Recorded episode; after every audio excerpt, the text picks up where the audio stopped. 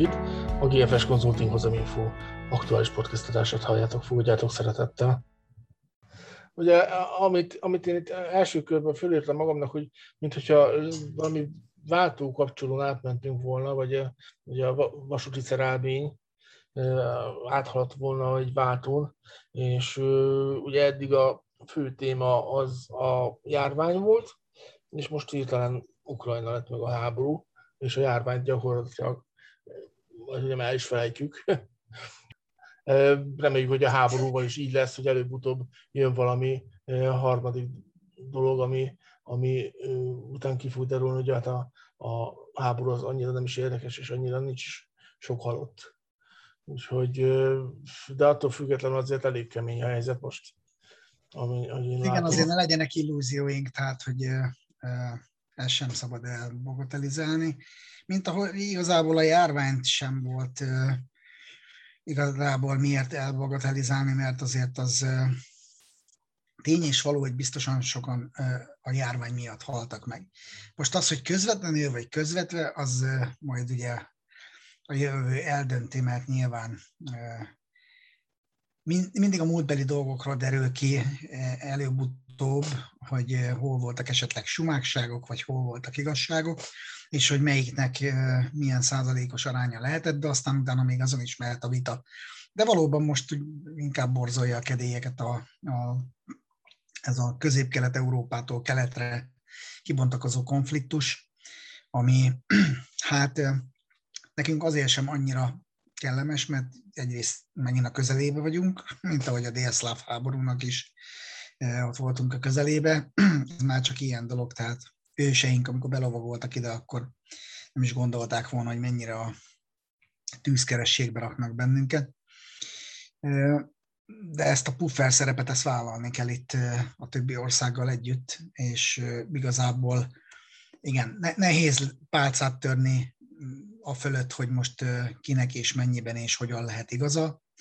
Egy biztos, hogy ez egy rendkívül kényes és, és rendkívül megoldásért kiáltó téma.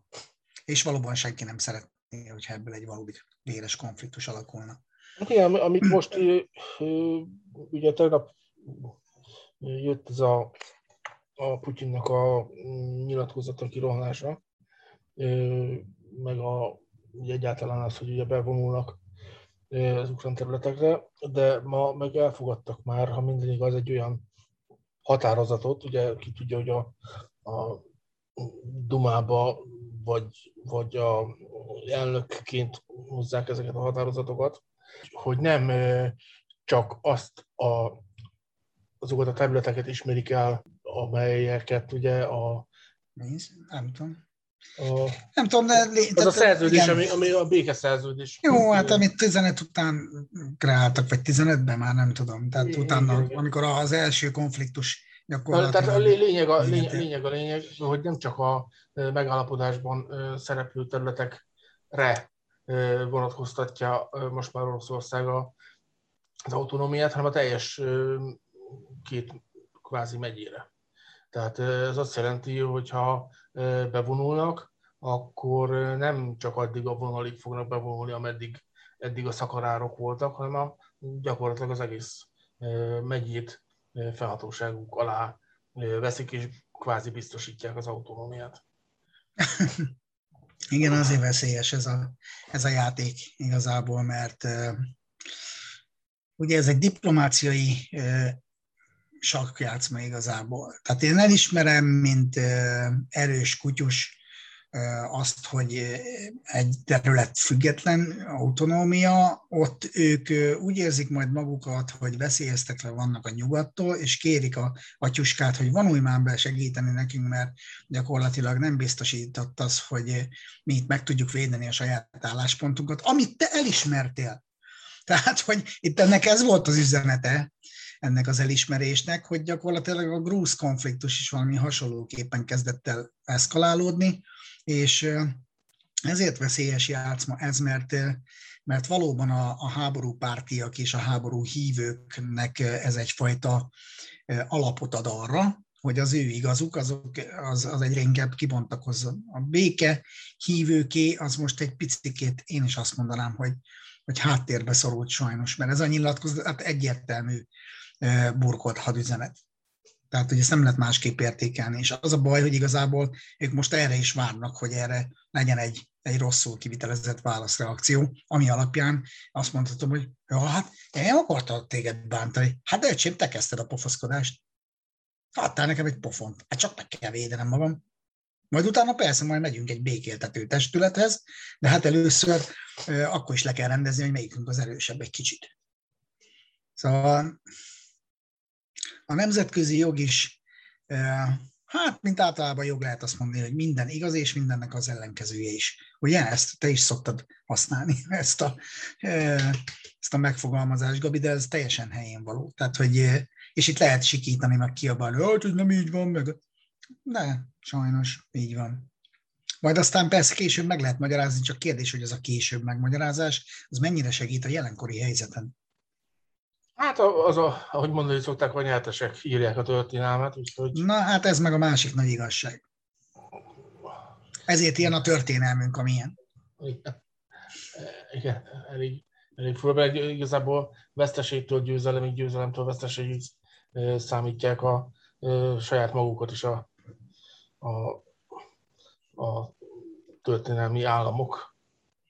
Hát. És igazából a háború az, ami, ami meghatározza az egész történelmet. A háborúk sora. Igen. Igen, na mindegy, majd látjuk, mert ugye itt, a, amit te is említettél, hogy a Dumában, meg tehát az orosz Duma az most körülbelül olyan, mint amikor az egypárt ö, rendszerű államokban ö, van ugye, egy több, több, táblás, több táblás, de ugyanarról beszélő és ugy, ugyanabban az irányba húzó közösség, akik hát vagy éppen fölfelé tornázzák egymás inger, ingereit, vagy ingerületeit, vagy, vagy még jobban felfelé tornásszák egymás ingerületeit. És ugye ez a Zsirinovszki is, aki hát elhíresült hát nem is, most nem akarok bánni, nem idézek a magyar múltból, mert most sokan megsértődnének, ha a Csé istiznék Zsirinovszkira, de hát körülbelül ugyanazt a szerepet tölti be. Oroszországban nálunk is volt egy, egy jó ember, aki nem ma már hősként kezdenek el hivatkozni, ugye? Úgyhogy tényleg az a nagy probléma, amikor már így ingerből mennek a, a dolgok, és a józanész az, az, az olyan, mintha el, elvészni látszana. És ez a történelem csapdája, amiben Igaz, mindig, mindig, mindig bele kell lépni. A nosztalgia, a nosztalgia az, ami ugye sok esetben játszik, és ugye a Szovjetuniót, mint olyat, nem feltétlenül a kommunizmus miatt, hanem a, a birodalmi szerepe, meg a, a, a nagysága, az ereje miatt ugye nagyon sokan visszasírták, meg visszasírják akár a mai napig is. És ugye most a Putyin is pengetett meg ilyen jellegű hangokat, hogy, hogy ugye Ukrajna az, az mindig is Oroszországnak a része volt, és hogy majd, hogy nem a Szovjetunió nagyságának a ugye új alapokon történő visszaállítását vizionálta. Hát most azért mondom, hogy a történelem az egy nagyon furi dolog, mert igazából ha egy picit így mélyebbre mennék a történelembe, akkor a Putyinnak nagy részben igaza van. Ők ott azon a részen nem is léteznének, ha a kievi fejedelemség nem jött volna létre mondjuk a vikingek által annó. Tehát, hogy csak akkor, akkor keressük meg, kik azok az oroszok. Ők a szőkes védek? Vagy, vagy kicsodák? Tehát, hogy furcsa lenne ezt így végigfuttatni egy picit a rendszeren, de, de abban teljesen igaza van, hogy Oroszország nem létezne mondjuk Kiev nélkül. És, itt, itt megint az a kérdés, hogy melyik volt a vagy tyúk vagy a tojás, tehát hogy az orosz. Hát ez egyértelmű, ez egyértelmű. Ez nem annyira bonyolult, mint a tyúk és a tojás szerepe. Úgyhogy ez nem kell a, a D. András bácsi sem megmagyarázni 48 leckén keresztül. ungarise Wirtschafta, hanem, hanem vannak történelmi tények, tehát amiket nem feltétlenül csak a győztesek írtak, hanem, hanem, hanem úgy íródott, mert valóban a nagyobb részét azt a, a győztesek alakították olyan arculatúra, amilyenre, de azért még vannak alapvető dolgok, amik megállják a helyüket. Viszont ugye a a Zsirinovszki, vagy nem, nem tudom ki hivatkozott arra, hogy ugye ez a ukrán kérdés, ez egy ilyen Lenintől elrugaszkodott dolog volt. Ezt nem tudom, mert ilyenekről én nem olvastam.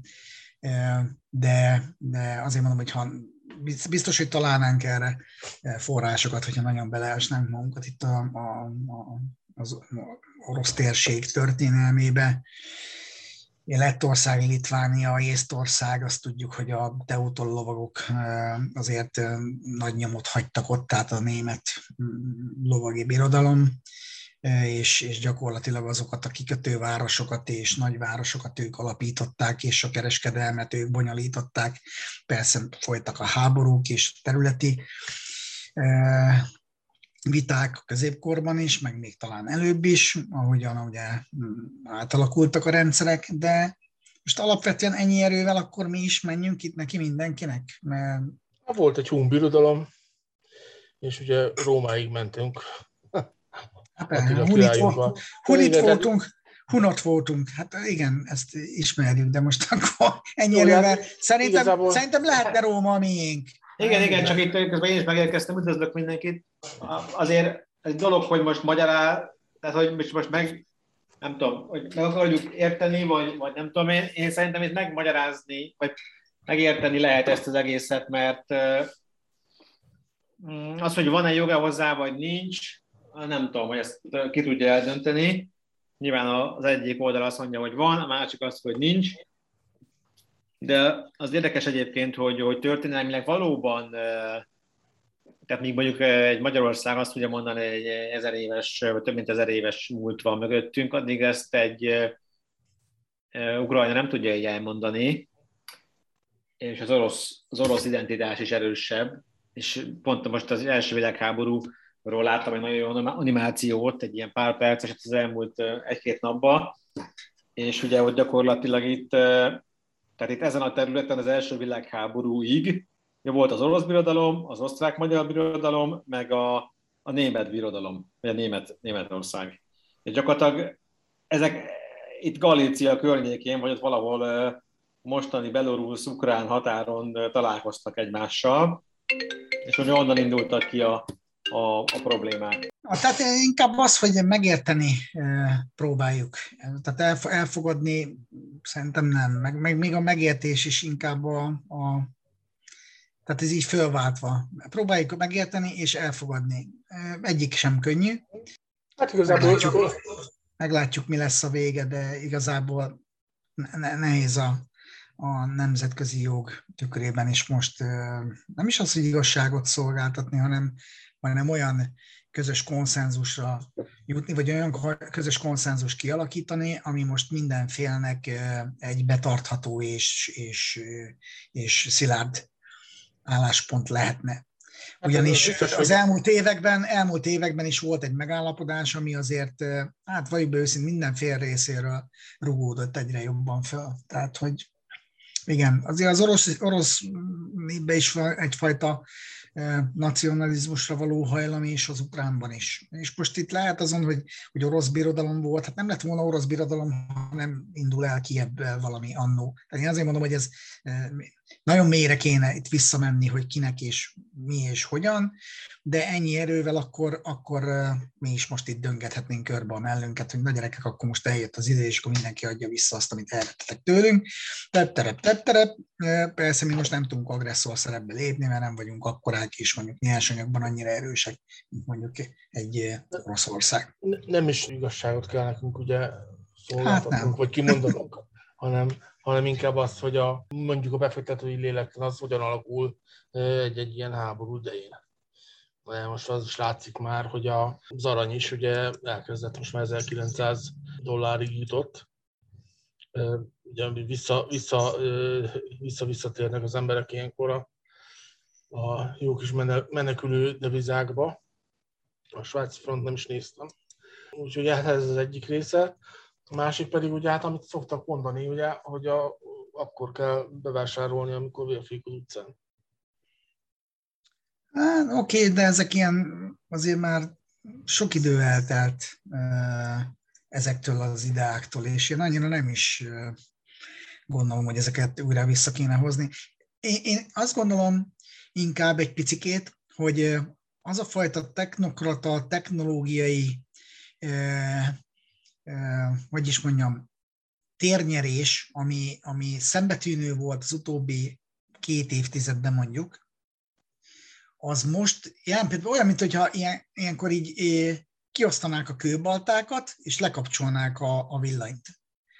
Ne, ne, ne, bocsánat, ilyen érzésem van. Tehát, mint hogyha azért, mert most van egy háborús feszültség, ami gyakorlatilag idézőjelbe véve illusztrálja a kőbalta, ilyenkor elfelejtjük azt, hogy amúgy a technológia korában élünk, és és azon kívül, hogy nem kéne háborúzni, az, az, az egy dolog, de hogy, hogy igazából megint ilyen menekülő oldalra fordítjuk a tekintetünket. Miközben ugye a blockchain technológia, kriptodevizák, stb. Tehát, hogy egy olyan, olyan szintre értünk már el, ami alá nem nagyon kéne már menni. Tehát, hogy ez olyan, mint a diplomáciában is, vagy a hétköznapokban van ez az idea, hogy hogy van egy szint, ami alatt már nem. Ez, ez megint ugyanazt illusztrálja egy picikét, tehát hogy nem akarunk mi ebben részt venni. Tehát az a baj, hogy ez nem a mi konfliktusunk, és nem is akarunk róla tudni sem igazából csak kénytelenek vagyunk tudni róla, mert mégiscsak hatással van a körülöttünk lévő világra, egy kettő meg a gazdasági életre is, tehát hogy az elvitathatatlan, hogy ugye szankciók jönnek, meg embargók, meg mit tudom én, ha konfliktus helyzet alakul ki mégiscsak, egy komolyabb konfliktus helyzet, nem beszélve arról, hogy emberi veszteség az emocionális része a dolgoknak, és, és megint elgondolkodik az ember azon, hogy úristen, hát tényleg megint hol tartunk már? Ne, és miért, miért ennek megtörténnie mindig? Mert amíg távol eső helyeken történik ez, addig az emberek úgy tényleg kicsit nosztalgikusan megnéznek egy, egy második világháborús filmet, és akkor húha. Miközben azért nem régen volt a délszláv válság sem, ahol hát ugyancsak mocskos módok, vagy mocskos dolgok történtek ne legyenek illúziói senkinek, hogy itt nem ugyanazok történnének meg Pepitába. Úgyhogy ez, ha a gazdasági szempontból is nézzük, hogy most a menekülő stratégiák, hát persze, és akkor most mindenki vesz majd egy kiló aranyat, hát nem, nem fog venni mindenki egy kilóra. Egyrészt mert nem tud, másrészt meg nyilván persze most a piac az így hajtja magát is egy kicsit. És ez mégse egy nem világkonfliktus, viszont a mini hatása az már érzékelhető valóban. Az a helyzet, hogy és akkor most megáll a technológia fejlődése? Erre a... akartam még egy kicsit kilukadni. Ha már tőzsde és befektetés és háború, akkor egy dolgot érdemes elővenni szerintem, mielőtt a technológiai fejlődés így nem állna meg, hanem hogy ugye a Rothschildnek a klasszikus mondását, ugye? Tehát, hogy amikor az utcákon vér folyik, akkor érdemes befektetni. E, e, erre fejtette ki az előbb a Kornél, hogy azért ez így nem teljesen így van, és valahol igaza is van. De én, én is azt a konklúziót akartam itt a, erről mondani, hogy ez igazából egy játék. Tehát a, a befektetés ez egy játék, vagy ha akarom, akkor vállalkozás, de az egész élet is egy, egy, egyfajta játék, és úgy kell felfogni, hogy, hogy egyrészt élvezze az ember, másrészt pedig kihozza belőle a legtöbbet, mint ahogyan egy játékból is ki tudja hozni, és sem a saját magát sem, úgy egyáltalán az egész világot nem szabad túl, kom- túl komolyan venni, hanem minden, mindent a, a maga helyén. És hogyha meg ezt nézem, és azt nézem, hogy öreganyáink mondása, hogy soha nem volt úgy, hogy ne lett volna valahogyan, ezért az is biztos, hogy berendezkedés, vagy, vagy gazdasági berendezkedés, pénzberendezkedés, ugye itt beszélnek arról, hogy, hogy pénzügyi reszet, meg egyebek. Én, én gyanítom, hogy, hogy itt reszet nem lehet, illetve ha, ha reszet lesz, akkor az egy ilyen világégés reszet, aminél meg aztán végképp mindegy, hogy kinek milyen van, mert az mindenki megsínli. Viszont, hogyha nem világvége protokoll van, hanem csak ilyen mikrovilágvége, mint most itt az ukrán-orosz háború árnyékában, akkor, akkor az a játékszabály, ugye, hogy ez a válság el fog múlni, és utána egy erőteljes növekedés fog megint kezdődni. Ugyanúgy, ahogy a 2008-ban történt, vagy most itt a pandémia kapcsán történt, ugyanúgy itt a háború kapcsán is, az fog igazából úgymond jól járni, aki azt mondja, hogy, hogy hajrá befektetés.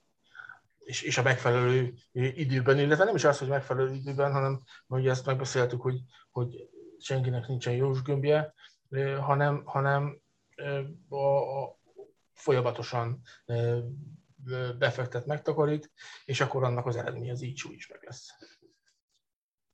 Hát ez, ez, ez abszolút így van, hát ugye nagyon sokszor elmondtuk, vagy tudjuk, vagy, vagy tapasztaltuk azt, hogy ezek a kvázi válságok, vagy mini válságok, amik egyébként a reálgazdaságban nyomot hagynak, és befolyásolják mindennapjainkat, ez óvatatlan, és kvázi negatívan éljük ezeket meg, ezek gyakorlatilag olyan néhány hónap, fél, egy, és néha esetleg egy-két évig eltartanak a tőzsdéken, és egyébként rövidebb ideig tartanak. Tehát én ezért bátorkodtam mondani, hogy a Rothschildek régi mondása az bizony ma is igaz, ugyanis az elmúlt években, évtizedekben is ez így zajlott, és a leghosszabb válság az a mai napig a 29-33-as volt, ami a tőzsdéket érintette, de hát ha csak visszagondolunk arra, hogy 2020 márciusában amikor éppen a most szépen a szél elfújja a maradék koronavírus pandémia okozta a stresszt,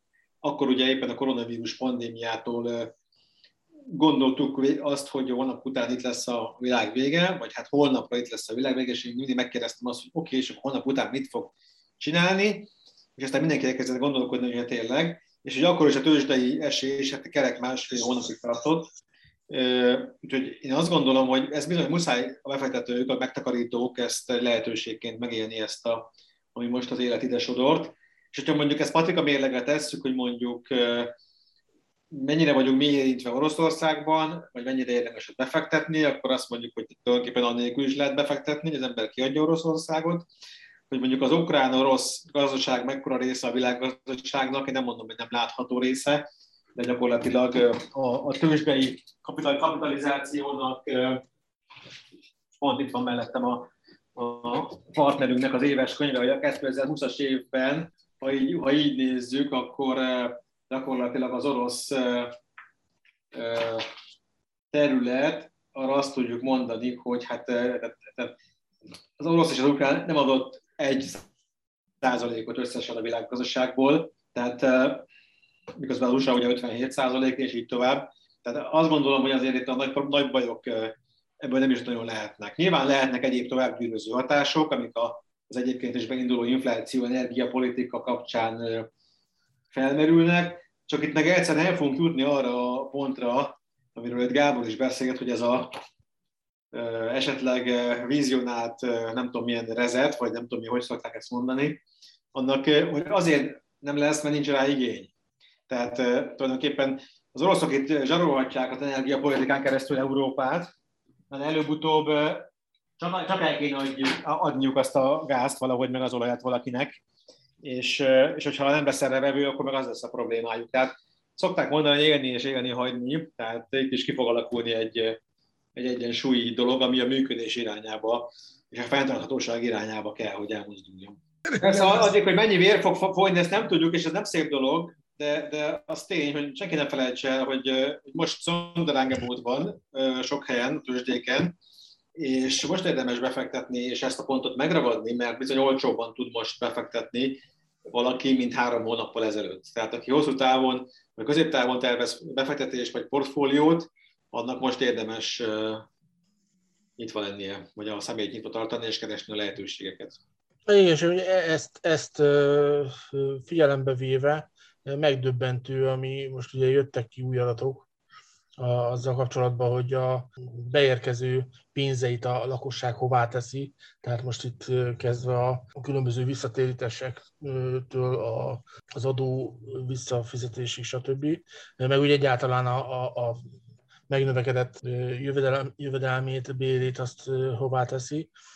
És ugye az látszik, hogy, hogy továbbra is a, a bankbetét, a az állampapír, illetve, illetve életbiztosítások és egyebek, azok a, a szokásos dolgok, illetve befektetési alapok, azok a szokásos dolgok, amik, amik eddig is voltak.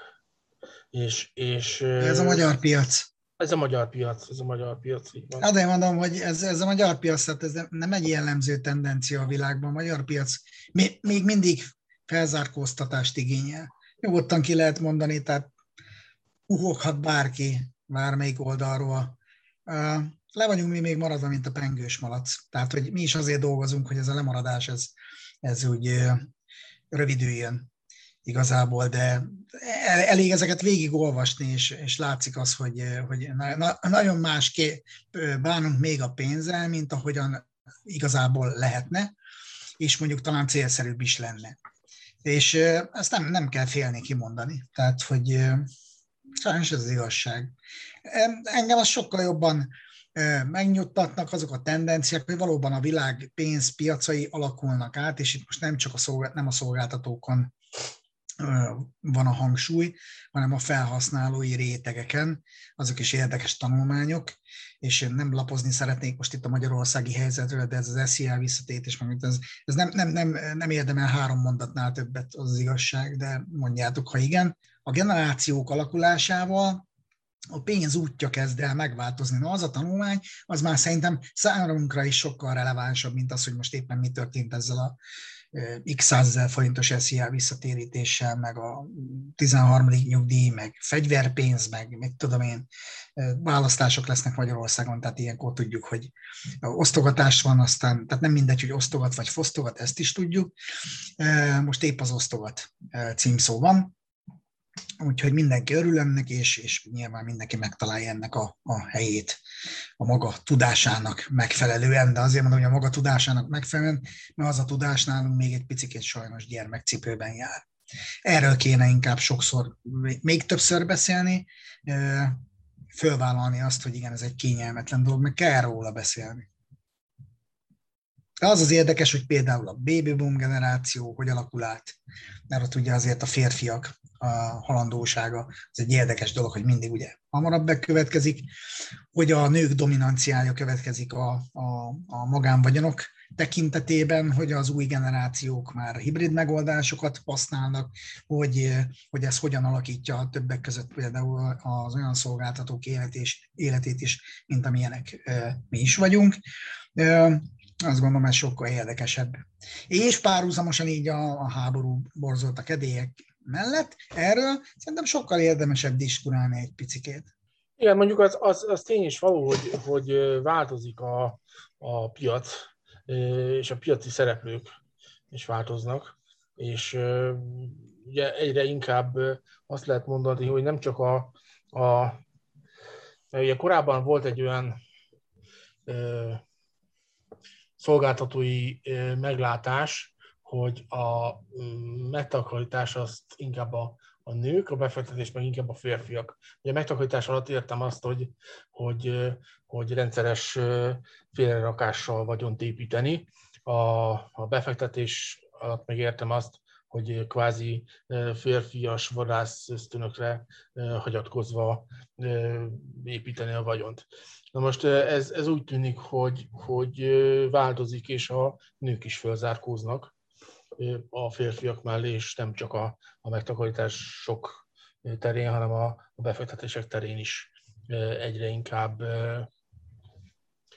egyre inkább oda teszik magukat egyrészt, másrészt pedig ugye jön fel egy fiatal réteg, aki, akinek most már egyre inkább kezd pénze lenni, és vagy megtakarítani, vagy befektetni is tud, és, és ugye nekik is kell tudnunk mutatni, mutatni olyan dolgot, ami, ami számára érdekes lehet.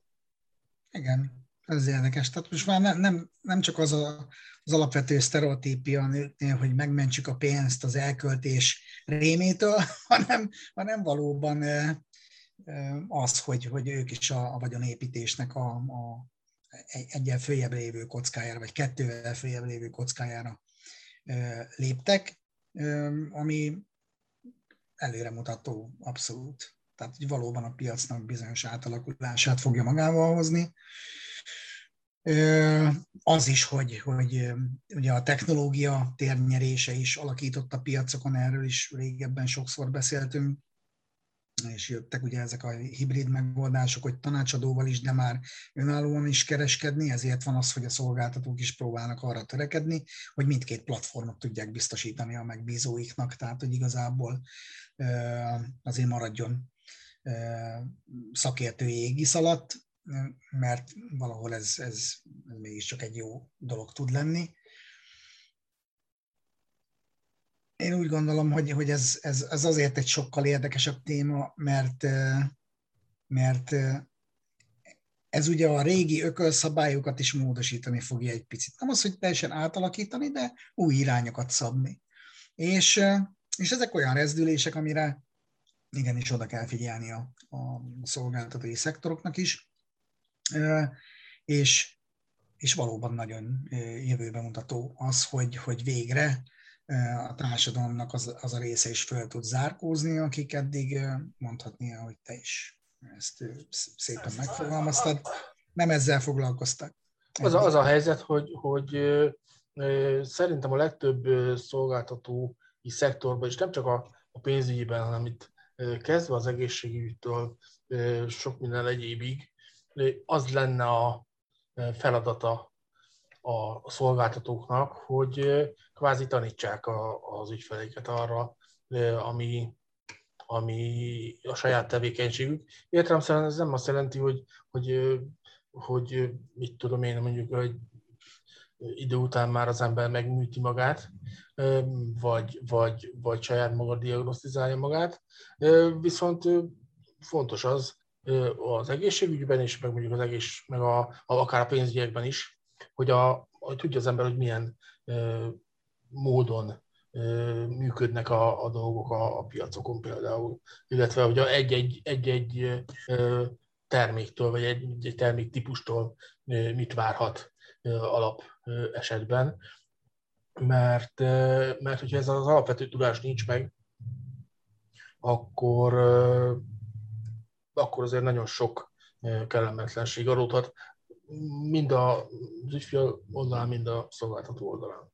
Igen, ezt most nagyon jó, hogy felhoztad, mert időről időre valóban az edukáció az így a háttérbe látszik szorulni, vagy olyan, mint, mint hogyha egy feledésben ülne, igazából nem, de, de, de valóban teljesen jogos, Gábor, hogy ezt, ezt ugyanúgy időről időre fel kell hozni és rá kell erősíteni, de azért fontos az edukáció a szolgáltatók részéről, mert azokkal a, a, az ügyfelekkel, megbízókkal tudnak jól együttműködni, és, és mindig irányba lenni, akik hajlandóak azt az alaptudást fölvenni az adott piacon, ami ahhoz szükséges, hogy a szolgáltatójával valóban jól tudjanak együttműködni és együtt gondolkodni. És ez, ez valóban nem az a lényeg, hogy ő meg úgy megtanulja, hogy utána aztán eh, elengedett kézzel tudjon biciklizni, mert az is egy nagyszerű dolog. De, de az, hogy, a, a, hogy értse egy picit a folyamatokat, és, és ha stratégia, stratégiát alakítanak ki, vagy stratégiát kell éppen váltani, akkor is értse azt, hogy mi miért van. Ez, ez egy nagyszerű dolog. És valóban mindig ennek az iránynak kell alapvető iránynak lenni. Tehát, hogy ezt soha nem szabad elfelejteni. Pedig olyan tényleg néha, mint hogyha így a háttérben szorulna, háttérbe szorulna, holott mi is ezt szeretjük tenni és csinálni, hogy ugye azért vannak a klubestek, vagy voltak, hát most a pandémia sok mindent azért fölülírt és átalakított, de hát lehet ezt online is csinálni, és ugye most érdekes statisztika volt az is, hogy, hogy a, a az új szelek már azt hozták, hogy, hogy az üzleti életben is ez az online tér megléte, ez, ez úgy néz hogy meg fog maradni azért túlnyomó részt. Tehát, hogy nagyon fontos az off, része, és erről is beszéltünk már, de az on része az, az most már így beleíródott. Tehát ez a két év, ez, ez most arra tökéletesen jó volt, hogy, hogy egy picit a figyelmet elfelé fordítsa. És amúgy meg valahol ez nem rossz, mert ez a sok utazgatás, mert fölöslegessé teszi, és lehet, hogy az ökológiai lábnyom is normálisabbá tud válni, mondjuk, hogyha kevesebbet kell utazgatni egymás szemébenézéshez, mert ezt meg tudjuk tenni videokonferencián keresztül. Persze jó az, hogy néha legyen kontakt, és valóban mi még ezt igényeljük. Hát lehet, hogy az utánunk jövő generációk már ennyire nem fogják. Nekünk még ez fontos, ezt kijelenthetjük. De hát a világ valóban előrefelé mozog, és, és ezek így ennek a részei, ahogy te is mondtad. És ez fontos részei. Én, én, én annak örülök egyébként, hogy ezt nem menjünk el szó nélkül, hogy folyamatosan ö, ö, jövünk ki a pandémiából, tehát ugye múlt héten közepén Svájc jelentette be, hétvégén Szlovénia, most Anglia, hogy minden nemű korlátozást ö, eltörölnek, tehát minden nemű járványügyi intézkedés, nyilván maradnak ilyen szociális otthonokat, kórházakat érintő járványügyi intézkedések, amik egy normális járványban megszokottak, de, a, de, a, de az igazolványok használatától az beutazási feltételek, stb. ezek mind eltörlésre kerülnek. Úgyhogy azt gondolom, hogy, hogy ez, ez egy nagyon jó valami, tehát vissza tud állni a gazdaság egy normalitásba, ahol nem a, a... Inkább azt lehet mondani erre, hogy fellazulnak, mert ez a eltörlés is egy olyan dolog, hogy tudjuk, hogy persze minden, ahogy te is mondtad, nem törlődik el, tehát maradnak szektorok, ahol ugye kellenek a, a bizonyos szabályzók. Jó, hát de most mindenki olvason utána, most én nem azt akarom eh, mondani, hogy, eh, igen, igen. hogy nulla vagy száz százalék, mert nyilvánvaló, hogy a higiénikus, stb. meg a, a mindenkinek a józan belátása melletti fenntarthatóságra szükség van, meg ezekre az intézményekben a, a védelemre szükség van, mint hogy ezelőtt is szükség volt, meg ezután is szükség lesz, de, de csak most már talán komolyan veszik. Hát igen, és a másik az, hogy olyan dolgoktól, amitől nem függ. Tehát amitől nem függ, tehát hogy, hogy a, a, az embereket azzal átadták, hogyha beoltatja, akkor ő nem fertőz, ha, ha nem tudom én, egyéb mindenféle dolgok voltak, amik gyakorlatilag látszik, hogy nem, nem, nem így volt, vagy nem így lett, és ezekre nincs, tehát ilyenekre nincs szükség, ezekre a vegzálásokra, meg a, meg a gazdaságnak az ilyen típusú megfojtására, meg a kisvállalkozók leépítésére, és utána pedig ilyen állami intézkedésekkel megmentjük a nem tudom kiket, mert ugye kinyomtak sok pénzt a gazdaságba, ami inflációt vezetett, és ugye most akkor ehhez képest ár, árbefagyasztással mentik meg a, a, a, a fogyasztókat, meg a benzinkutasokat a benzinkutyaiktól mentik meg, érted? Tehát én azt mondom csak így végszónak, hogy jó lenne már egy ilyen normalitásba visszatérni, ahol, ahol ahol ez a gazdaságban, mint hogy a vírussal együtt kell éljünk, nyilvánvaló, ugyanúgy a gazdasággal is a gazdaságnak is a normalitásba kell együtt élnie, és mindig, mindig kitermelte a jót, a stabilt, a fenntarthatót a, a piacgazdaság. És ebbe az irányba szeretném látni, és azt gondolom, hogy ezek a, ezek a dolgok most abban az irányba mutatnak. Ja, igen, ez egy jó végszó lehet, hogy az egyensúly irányába folyjon a, a gazdaság is, a politika is, és minden, és akkor talán nem lesz probléma. És, és ez lenne a cél igazából. Nem? Ebben egyetértetünk. Így van, így van, találjuk meg az egyensúlyt, találja meg Putyin is az ukránokkal, meg az egész világ, meg Amerikával, Kínával, sorolhatnánk. Találjuk meg mi is saját magunkba. Addig is, amíg a következő videónk érkezik, iratkozzatok fel a YouTube csatornánkra, vagy a Spotify-ra, vagy az Ankorra, különböző platformokon vagyunk jelen. Jelöljétek be a kis harangot, ahol lehet például a YouTube csatornán, hogy értesüljetek a legújabb feltöltésekről, és a következő alkalomig legjobb, legjobbakat kívánjuk, szervusztok! Sziasztok!